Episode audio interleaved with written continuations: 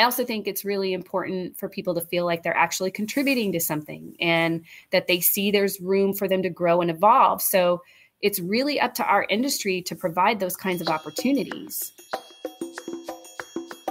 Stephanie Fullerton has worked as a commercial escrow officer and at a title production software vendor.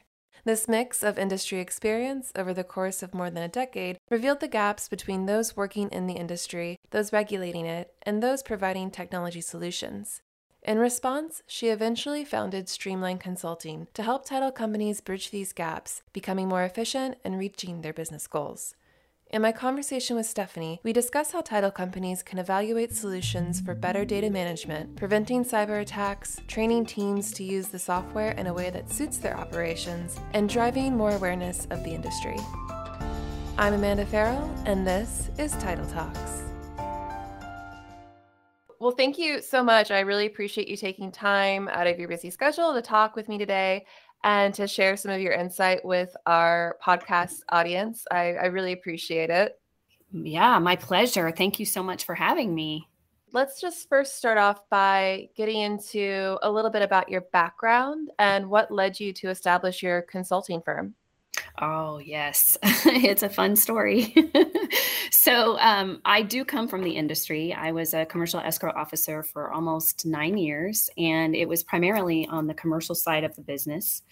I reached a point where the last company that I was with, they actually asked us to migrate over into the residential setting. And it was at the time when the big refi boom was happening. And to be candid, uh, it was not my cup of tea, uh, completely different from commercial. And I really didn't care too much for what I was seeing. So I decided to kind of dip out of that component of our industry and try something new. And I went to work for one of the software vendors.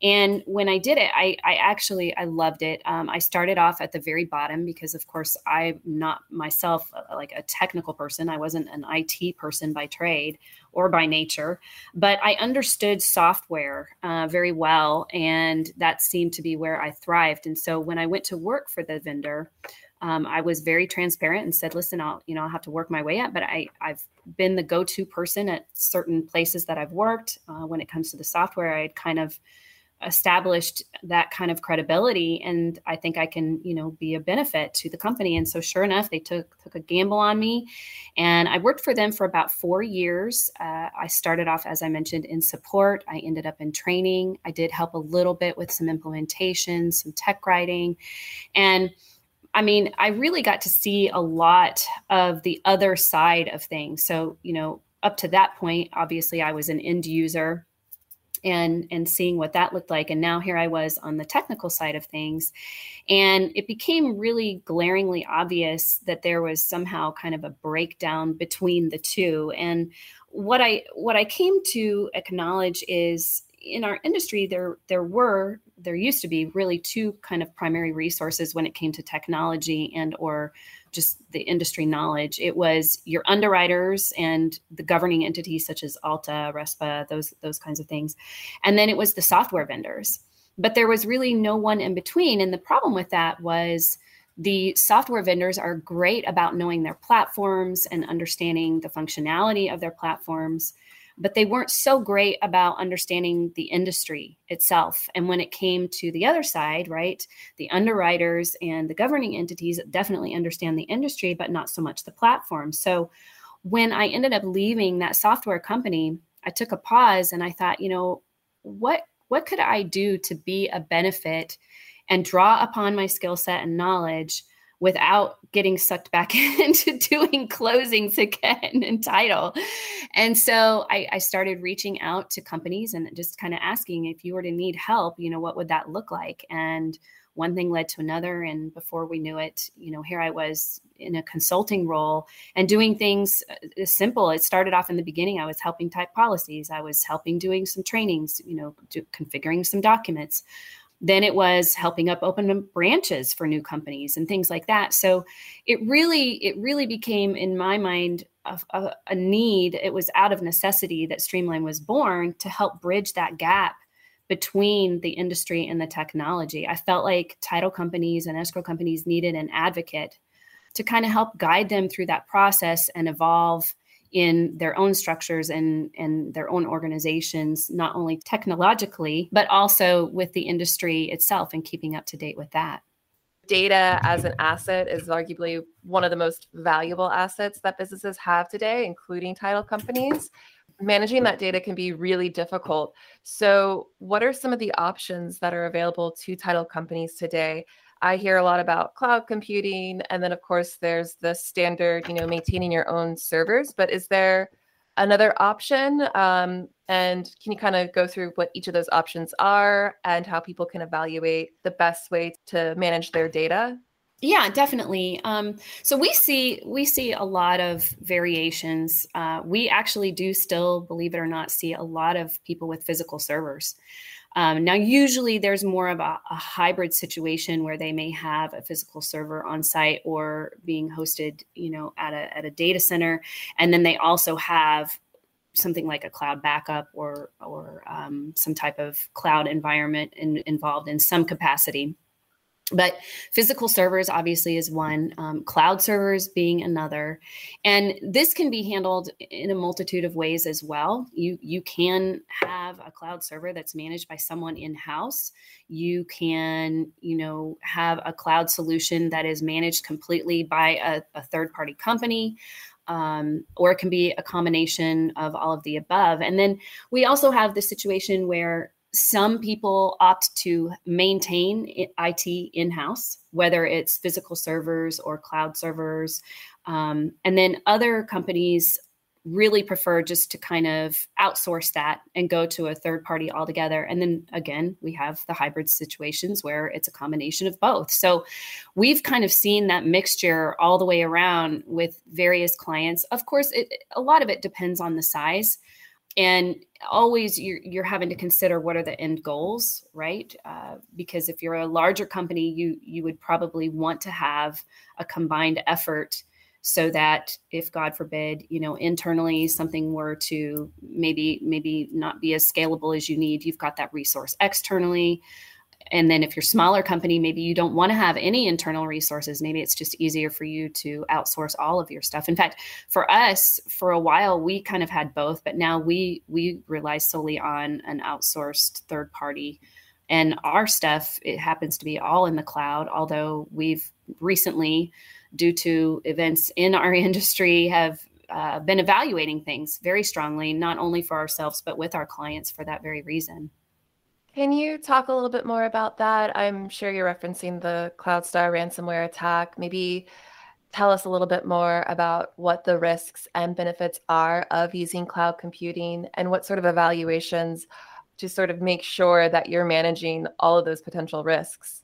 Yeah, this is, I'll tell you, it was definitely um, a learning opportunity, uh, one that certainly I don't think anyone was really fully prepared for. So We we were able to obviously identify risks. You're, you're no matter what, you're going to be vulnerable to hacking. So you can have that whether you have a physical server in-house or whether you have something, you know, externally, you're being cloud hosted. There's there's always that vulnerability. That's just the age that we live in now.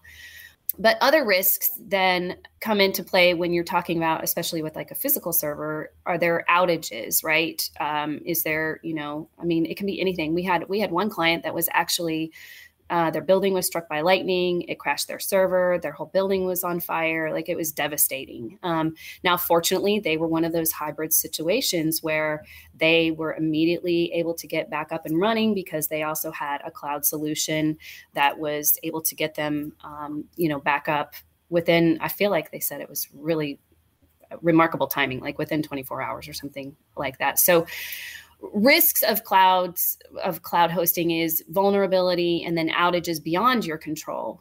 You just don't have that kind of control. Benefits, though, are things like avoiding physical damage, right? So due to a flood or a fire or a lightning strike in this case. If it's a managed solution, not having to maintain it yourself, right? Because there's there's always that element. Anytime you involve equipment, there's a maintenance situation that's that's eventually going to occur. You're either going to have to upgrade equipment, you're going to have to um, maybe buy new equipment. That's, you know, that's always a concern.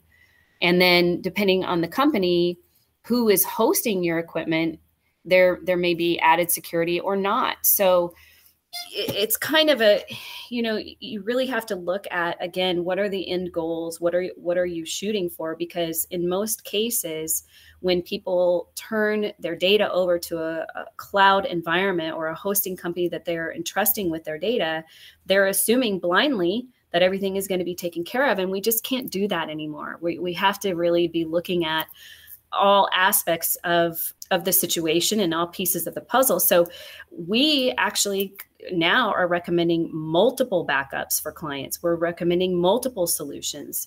Some of our clients, this scared them so bad that they want to go back to servers. And we're saying, well, let's just pause for a minute, because you're you're still opening yourself up to additional risks and things like that. It's still going to have to be managed. It's still going to have to be secured. But there's nothing wrong with having multiple solutions in place, even if that does mean a physical component. So for example, if let's say you did have, you know, your primary server is, is hosted by a third party, you could have redundancy that's also in a cloud environment that maybe is a different company and or different hosting solution. And then you could even have a third, which would be a physical component, such as, you know, removable drives or something of that nature. So we're really, really taking a look at what are the best options for something of this nature, and just in general for a disaster recovery plan. Yeah, I think redundancy is definitely a really important point when it comes to evaluating these third-party data solution providers or I T support. Do you have any other advice that you would give to title professionals when they are considering outsourcing some of these services? Yeah, first and foremost, vet vet this company, vet them well. Um, make sure you, even if you don't know the questions to ask, find someone who does know the questions to ask, because there, again, there are a lot of components. And, and I'm not I T. I'm not even pretending to be I T, which is why I hire an I T company, to make sure that we're safe, to make sure that, you know, we're operating properly. So vetting the I T support provider is is critical. Don't just go based on someone's word. Do the research. And again, if you don't know what that in, entails, then get help with that. And one of the resources I think you could look to would be your underwriters, right? They have baseline recommendations that you can kind of start to use as, as a guideline. Some things to be looking into are find out what types of security they use themselves. Find out what types of security they're going to use to protect you. And are you on a shared network? Are you sharing with other companies? Or are you an isolated incident where you're on a server by yourself? These are things that you definitely want to, definitely want to look into. You want to ascertain if they're familiar with and proficient in supporting the levels of security needed, because there are different levels of security needed. You want to determine what levels of liability they're willing to incur. Like, do they have insurance? Are, you know, what are the insurances and assurances that they're going to be able to give you for protecting your data? And then at the end of the day, you just have to weigh out the costs associated and make a determination as to what what's going to be the best solution for you. The other thing is, I never, ever stick with just one. I always, if you're going to be evaluating companies, I usually look at at least three to five. Uh, I also always ask for recommendations and referrals. Get as many referral sources or references that, that you possibly can, and call them all and find out, what is their day-to-day experience like? What is their annual experience like? What, you know, what kinds of what kinds of questions did they ask about security? There's nothing wrong with being transparent and saying, gosh, I just am curious, you know, what did you ask for when you went to use them? Um, you know, what was important to you? Maybe there's some things that you know that I don't know. And I, I, one thing through this through this event that I found that I was most impressed with in our in our industry is the collaborative efforts of helping one another. I will tell you, we had a lot of clients that really just were immediately stand up, whatever they could do to help the other clients. They didn't know these clients. They just were ready and willing to help each other. And there were a lot of calls between multiple clients, you know, just information gathering, sharing information. And there's no reason that you can't do that when you're looking for a new service provider. It doesn't matter what they're in. If it's if it's for security, if it's for uh, hosting, it doesn't really matter. There is no reason you can't be transparent and ask these other companies, what did you do? What was important for you? Yeah. So I did want to ask a little bit about, you know, maybe your personal opinion on it, it sounds like you have to prepare yourself a lot when you even just start. You know, you have to do research in order to know which questions to ask. So in your personal opinion, do you think title companies today would benefit from having an in-house I T person to rely on? Or do you think that outsourcing this kind of stuff makes sense still? Boy, you know, that's such a, it's, it, it just, it truly does depend on the client and their needs, because on the one hand, depending on the structure and the setup of, of the environment, it can be very beneficial to have someone in-house. On the other hand, it's not always necessary. It goes back to, you know, what really, what are the end goals? But I do think this, whether you have someone in-house or whether you, you outsource, you need to make sure that you at least have another resource that you can run things by. I don't, I just don't ever like to put all my eggs in one basket. I just don't. I myself, I like to have multiple resources. And then at the end of the day, I have the information that I need to make a final decision. Now, typically, if you do have someone in-house, especially the larger companies where they've got like a C I O, a C T O, and then they have teams of, you know, support people underneath them, in that case, you would hope that you've hired the guidance and the expertise that you need, you would. But there's still nothing wrong with having someone else to run stuff by. And I would be surprised if they themselves didn't have that for their for their own decision-making purposes, you know, the C T O, the C I O. I mean, they do they do have resources that are, that go beyond just their immediate surroundings. So yeah, I, it's one of those things that it just, it really depends on the the client itself, the company itself, what the end goals are, what kind of resources and scalability they have. Yeah, I think that's a good point too about how even I T experts have a community in which they use each other as sounding boards to find solutions. I know in I T, a lot of them have online communities, message boards where they work through problems together. So I know in the title industry, there is Uh, an Alta message board that maybe people can use to just ask general questions about how other companies sort of solve these problems when it comes to I T or data management or whatever it might be. And then, of course, maybe even turning to LinkedIn and the groups that you're a part of too. Maybe that's a good place to start as well, just figuring out what questions to ask, what other sort of processes people who've gone through it have followed. So maybe that's That's some place to start as well. Absolutely. So cybersecurity is only one part of the problem facing data management, obviously. There's also natural disasters to think about. You mentioned someone's server being struck by lightning. Uh, and I know that a lot of people in, in the industry still rely on paper documentation. Flooding is a huge issue at a lot of states in the United States. It's getting worse in some areas. So what does a holistic approach to safeguarding data look like? Well, that's one of the things that we ourselves are working through with clients right now. Um, redundancy is key. I, you know, I cannot stress that enough. You've you've got to have redundancy in place, whether it's physical or um, in a virtual setting. Redundancy is key. Now, no matter what, you should always have redundancy in a virtual setting. And yet there is still somewhat of a need, at least in part, for physical documentation in certain in certain aspects. So making sure you have proper backups, whether that's in the cloud or physical or both. Okay, so backups of your server, backups of your data. And again, it could be a mixed solution.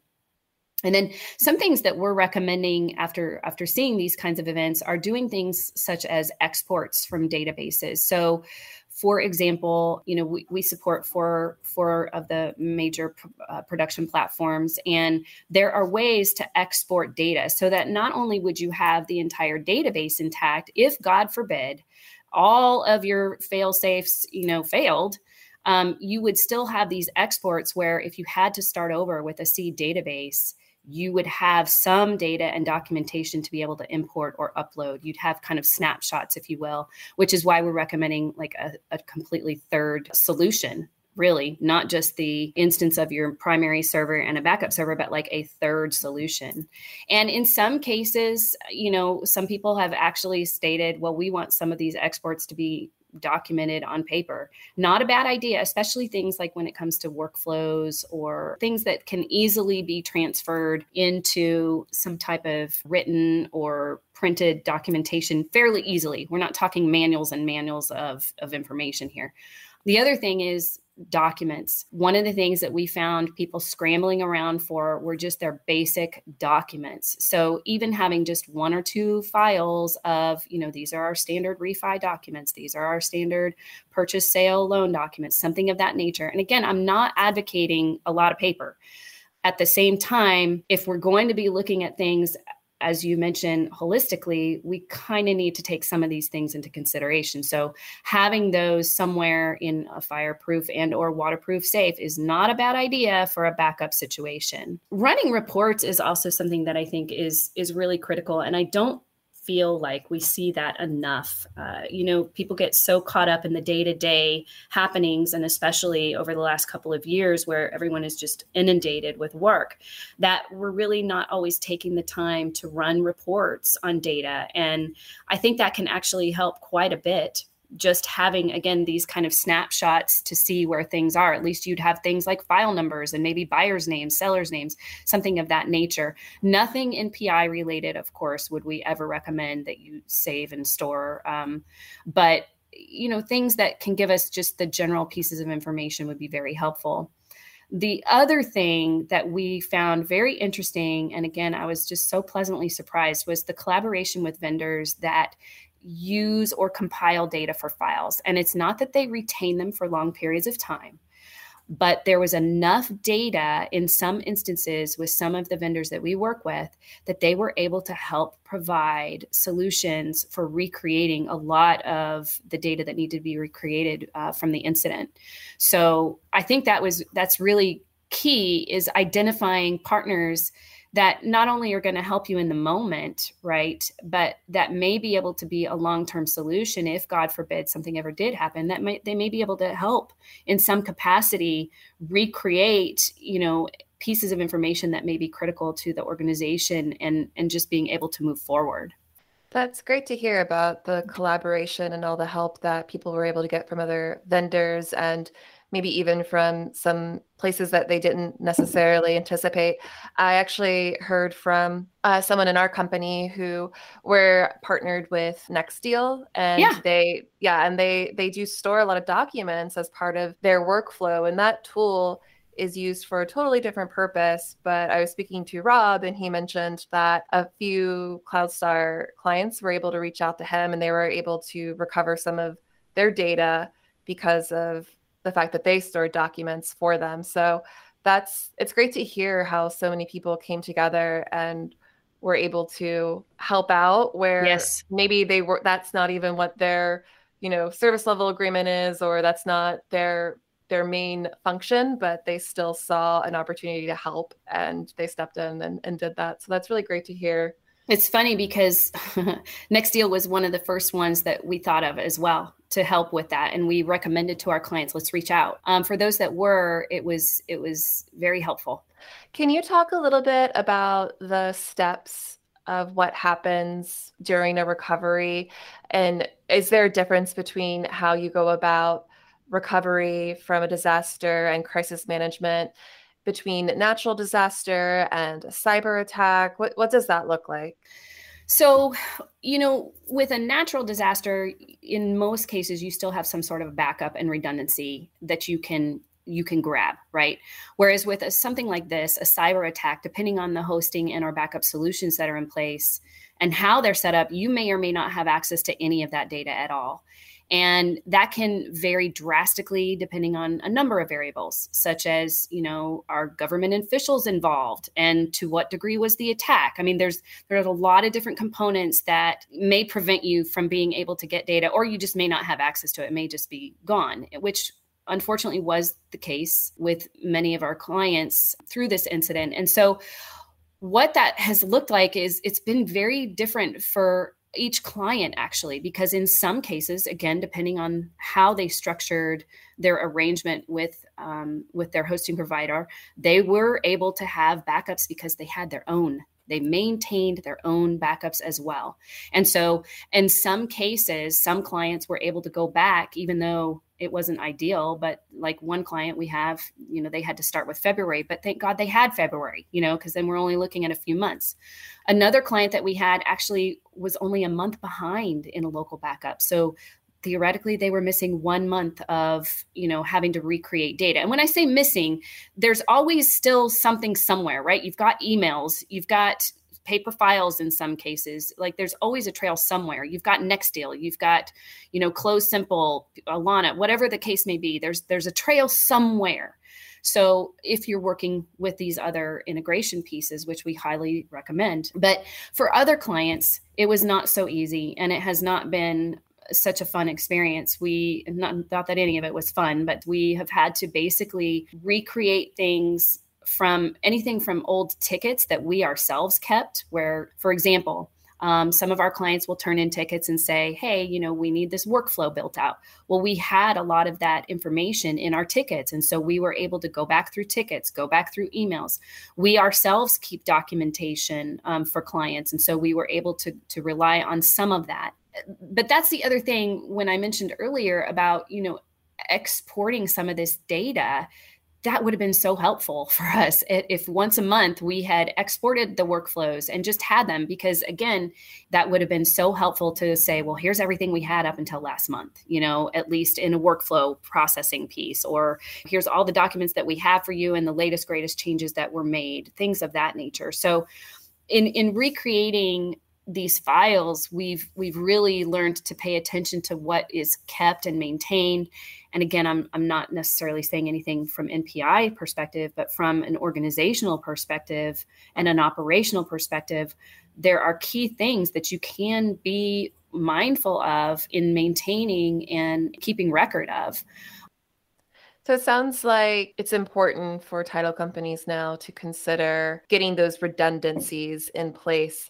And so would you say that there's any sort of training that team members, that title companies need to be doing now in order to provide the best data management and also keep up with the, the huge amount of title order volume that they're seeing right now? Yeah, I think um, one is internally really kind of rethinking where you're at today, because you have to. I mean, there's just no way around it. There, there are new, there's just new rules that we have to to to play by, unfortunately, um, or fortunately, depends on how you look at it, tech, because of technology. So, you know, I think one is look look to your team and say, how are we keeping up with this stuff? Are we keeping up with this? Because a lot of people don't even know if they are. You know, you, you get, like I said, so focused on the day to day, no one really pauses to look at at the big picture. So I think communicating internally and looking to your team members and saying, where are we, like with the different divisions and departments, how how are we maintaining data? Are we maintaining data?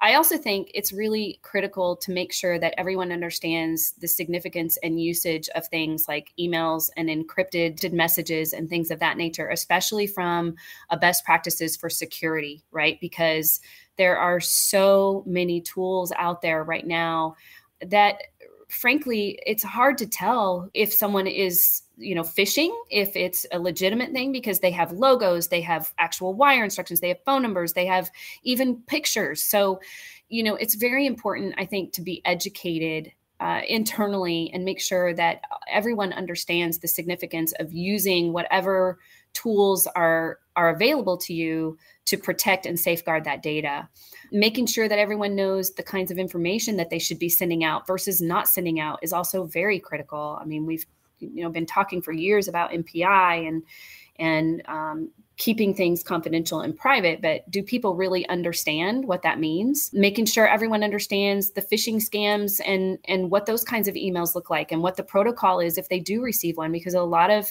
a lot of times end users just think, oh, I have this and I'm just going to delete it. Well, usually I T wants to be notified. There are things that they can do to try to you know, trace the, the resources and things of that nature. So you want to make sure that you have in place some kind of protocol for when these kinds of things happen. And then I always recommend periodic reviews and discussions taking place, not only as reminders for staff, but also, again, to evaluate where are we today? How, how are we handling, um, say, for example, our document inventory repository? Does everybody know what documents we even have and use in case, God forbid, we should lose them? Where is that being stored? What about our workflows? You know, do we have proper min- documentation for our workflows?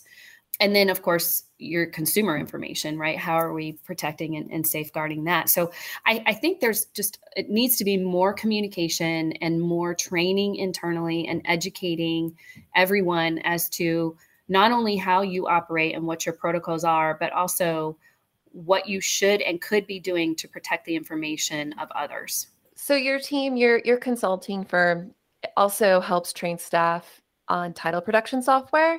So can you go a little bit more into what that looks like? And do you see any areas where companies are underutilizing their software tools? Oh my gosh, every day, every day. Um, yeah. So we do train and, and we train on the production platforms, and we, we take more of um, a holistic approach. So we don't just train on the functionality of the software, but we really kind of go granular in most cases and say, this is how your company is going to use that software. So to, to use, we'll just say, you know, NextDeal, for example, I mean, every title company is can use it, but some people might use it differently than others. And so really understanding what is our goal and how are we going to leverage this new tool that we have? What are we going to do to shine by using this tool? And so when we do our trainings, we try to really gear it toward what is specific to that specific client. And, and when it relates to security, of course, again, it's how are we going to be sending information securely? How are we making sure? Because a lot of these platforms, you can send documents, but are you making sure they're encrypted, or are you making sure they're P D Fs and not Word documents that someone, you know, can, can alter? So there's things like that, that we, you know, take into consideration. And then most people really don't even think about that. Most of the platforms have some type of um, feature for is banning unauthorized transactions or parties. Some people used to call it the block list, right? So you should not do business with this buyer. You should not do business with this attorney. You should not do business with this property, for example, because there's liens against it or something like that. Most of the platforms have something built in, and most people aren't even aware of it. So there are things like that, a lot of features that people just aren't aware of that are built into the platforms that not only can make your job easier, but they can also prevent long-term problems such as claims coming in. You know, when we're doing the trainings, we try to make sure that we focus on, again, what's applicable to your company, and then, of course, maximizing the functionality within the platform. And I'm sure when a company updates their software, they probably have a lot of high expectations about it solving a lot of their, their problems. But sometimes those problems might be organizational. They might be a lack of having the right best practices in place, or just overhauling of their internal processes. So the results can sometimes fall flat. Do you ever see that kind of thing happen? And then what are some tips that you give to clients to ensure their business tools align with their needs and expectations? Yeah, that's a great question. Um, it's a loaded one too, because, you know, it, it's a catch twenty-two. You, you oftentimes need an upgrade in order to, as you said, fix things or to take advantage of the latest technology pieces. But at the same time, there's, it's inevitable. It doesn't matter if it's Microsoft or if it's X Y Z company, you're going to have a situation where, you know, there's going to be what we call bugs or, you know, issues that arise. So the first thing is we always recommend that whenever possible, clients remain at least one or two versions behind on upgrades, because the probability of new issues is decreased if they kind of vet it through, if you will, right? Because usually other companies have kind of gone through and beta and worked out as many kinks as possible.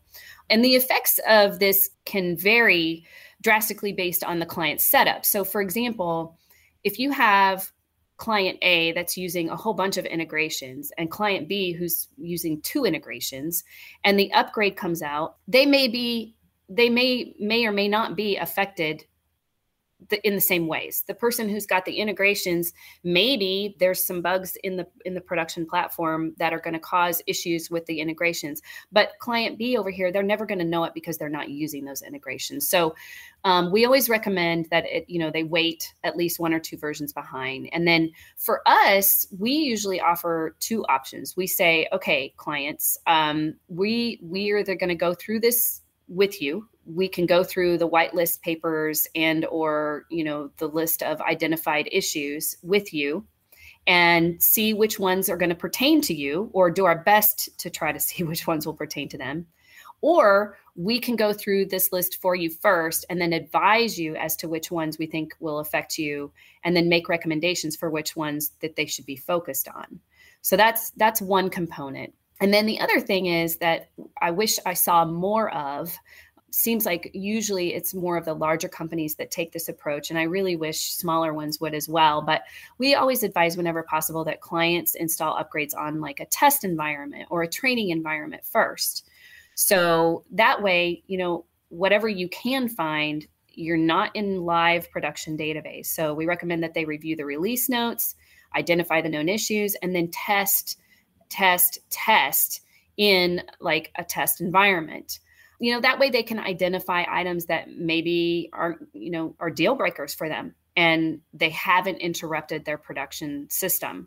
We also typically suggest that when they're trying to identify these, like when a rollout comes out and we say, you know, you're going through the features, we ask them to try and identify people internally, such as like the subject matter experts of any division, to go through that process with them, because they're going to have information as to what would impact their workflows and their internal policies and procedures. They're going to know, well, if we implement this feature, that means that Susie Q is going to have five other steps that she didn't used to have before. Or what that means is it's going to eliminate completely this entire position that we have, because we now have this integration that's going to take care of this piece for us. So it's really important to have the involvement of staff who are doing the day-to-day production events and operations, to make them aware so that they can help build into new policies and procedures.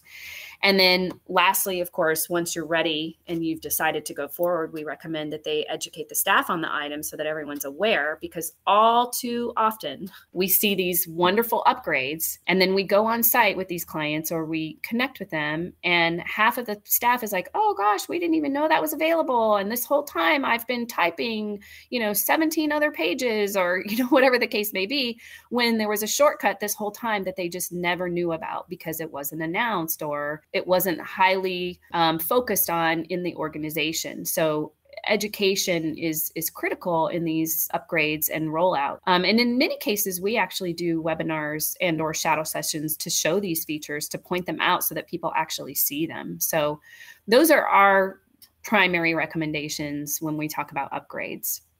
Yeah, that sounds really great and thorough. And I know even from our, our side of things as vendors providing title support solutions, we've definitely heard some feedback about issues with integrations or some of our clients not wanting to update because they're afraid of losing certain features that they currently have, or them not functioning quite right, and fixing those bugs can be a bit of a, an issue for some of them. Yeah, definitely. And sometimes you don't have a choice. I mean, you know, that that happens too. But when when you can, those would be the precautionary steps we would would recommend. I was wondering what your thoughts are on the workforce shortage that we're facing in the title industry. And do you have any tips on when title companies should use temporary staffing or outsourcing title support services, like with PropLogix? What are your thoughts on that? So our temporary staff augmentation solution is actually called the A-Team. And the A-Team was devised for any time and any situation, not just based on things going on now. So my recommendations really would be the same no matter what, whether it's now or when business as usual. If you're short-staffed and you need help, you should utilize the resources available to you. And oftentimes that does mean reaching out to your vendors.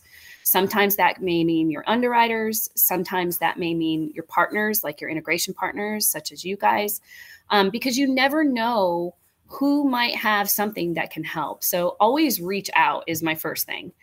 For specifically the staff augmentation, you know, what we saw is, especially in our industry, It's just, it's not something that people go to school for, right?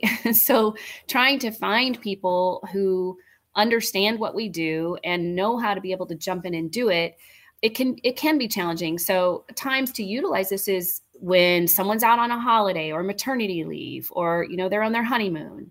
Um, if you have an influx of orders and you don't want to staff up just to turn right around and have to lay people off. If there's a heavy month end where your volume's high and you still, you know, you want to be able to sustain your current staff, right? We don't want to burn everybody out to, to the point that they, they just can't, they can't function. There's projects that you get behind on because other things take precedence, such as policies is a, is a really big one. And then just temporary projects in general. You know, sometimes you have a, a building project that may come in. And again, it's one of those situations where you don't want to have to bulk up on staff only to have to turn around and lay them off next year. So I think those are examples that carry through certainly any time, whether we're in the middle of, you know, what we're going through now, or just in general. I think you just need to, to be aware that you have resources, number one, and reach out to them and ask them if you're feeling that kind of pressure for any one of those reasons. Looking back on your time as an escrow officer, what training methods worked best for you in your early days? Um, you know, we, we talk a lot about recruiting, but then the other side of that coin is the training. So, you know, like you said, there's no school really to train title professionals. So what are some tips that you would give to people in the industry who feel overwhelmed, who are dealing with the day-to-day, but still need to train people mm-hmm. and need good, good methods for making those um, educational moments last and um, easy for new people to act on? Yeah, that's a good question. um, well, I myself have, I've always been a hands-on person. So for me, actual experience has been my best teacher. You know, that said, I, I had amazing mentors who could see that I genuinely sought to learn and understand as much as possible in order to do the best job I could do and to be a valuable asset. So they really made sure to involve me in things like conference calls, client meetings, shadowing sessions, even closings. And they always made themselves available for me to ask questions and run things by them. So again, a, just a strong support system is really helpful. There was certainly a lot of learning by trial by fire as well, which does definitely teach you a lot. But when I made mistakes, I quickly learned from them and how to avoid them going forward. So for me, practical experience was the best teacher. But I do think that we can we can focus on things a little differently. We need to focus on forward-thinking technology as things advance. And I also think we need to make ourselves more known. So social media is one outlet to capture attention of people, but there are still things like job fairs and colleges and internships and things like that, career building assistance. So in fact, I can tell you, we ourselves, uh, we have posted at several colleges for multiple positions in our company, because no matter what, people do still find an interest in being a part of something. And in many cases, they they just aren't sure what that should be or what that could even look like. So I think our industry needs to be more open to flexible working conditions and educating people that we're out there, right? And and also, you know, we're kind of old school in some cases, and not every position needs to be in-house. It can there, you know, it can be handled remotely, which we're starting to see more and more. And we've seen that over the last couple of years. I also think we need to consider how our offices are structured and how we can collaborate more internally. So one of the things that we always recommend to our clients is that they do cross-training. So regardless of the position being filled, it doesn't matter if you're the receptionist or, frankly, you're this, this, this C T O. It, in my opinion, you should sit in every seat and see how this thing functions, right? You need to see, what is the left hand doing and the right hand doing? How are we all connected? Everyone should have an idea of what goes on in an organization, and you should see how one department affects another, especially when it comes to title and escrow. And for so long, I feel that there was almost a division between the two, right? Title had their opinions and escrow had their opinions. And, and in many cases, they, they almost became adversarial, whereas you can't do one without the other. We're a team. And not only are we a team, when someone closes on their home, it takes both sides. So we implement that ourselves. And in fact, some of our strongest employees started off as back office assistants, and now they're managing teams. I, I just think it's really, really important that cross-training take place. I think you need to see what goes into every role if you can. And I'm not saying, you know, months at a time in each division, but I do think that needs to take place initially when people are hired. I think that would make a huge difference. And I think it would make a difference in educating people on their specific role. How does it affect other people in the organization? And how do other people affect their role? I also think it's really important for people to feel like they're actually contributing to something and that they see there's room for them to grow and evolve. So it's really up to our industry to provide those kinds of opportunities, you know, and in many cases, that's going to mean changing the way we think and the way we currently operate. I know I myself, I've had to ad- adapt in many ways, and I'm still doing so in order to expand and, and for us to be the premier consulting firm in our industry. I think it's, a, you know, it's a continuous process because I've mentioned this. In fact, I mentioned it to Rob one time. You mentioned Rob. I did a podcast with him and I said, listen, in this industry, you're either growing or you're going. And, and that's where we are today. So we've just, we've got to be able to provide the opportunities in a way that makes sense. And I think we need to look more at a holistic approach where there's this cross-training involved and hands-on applications involved, because I think people need to see it and do it in order for it to really connect and sink in. Is there anything else that you want to share before we end today's conversation?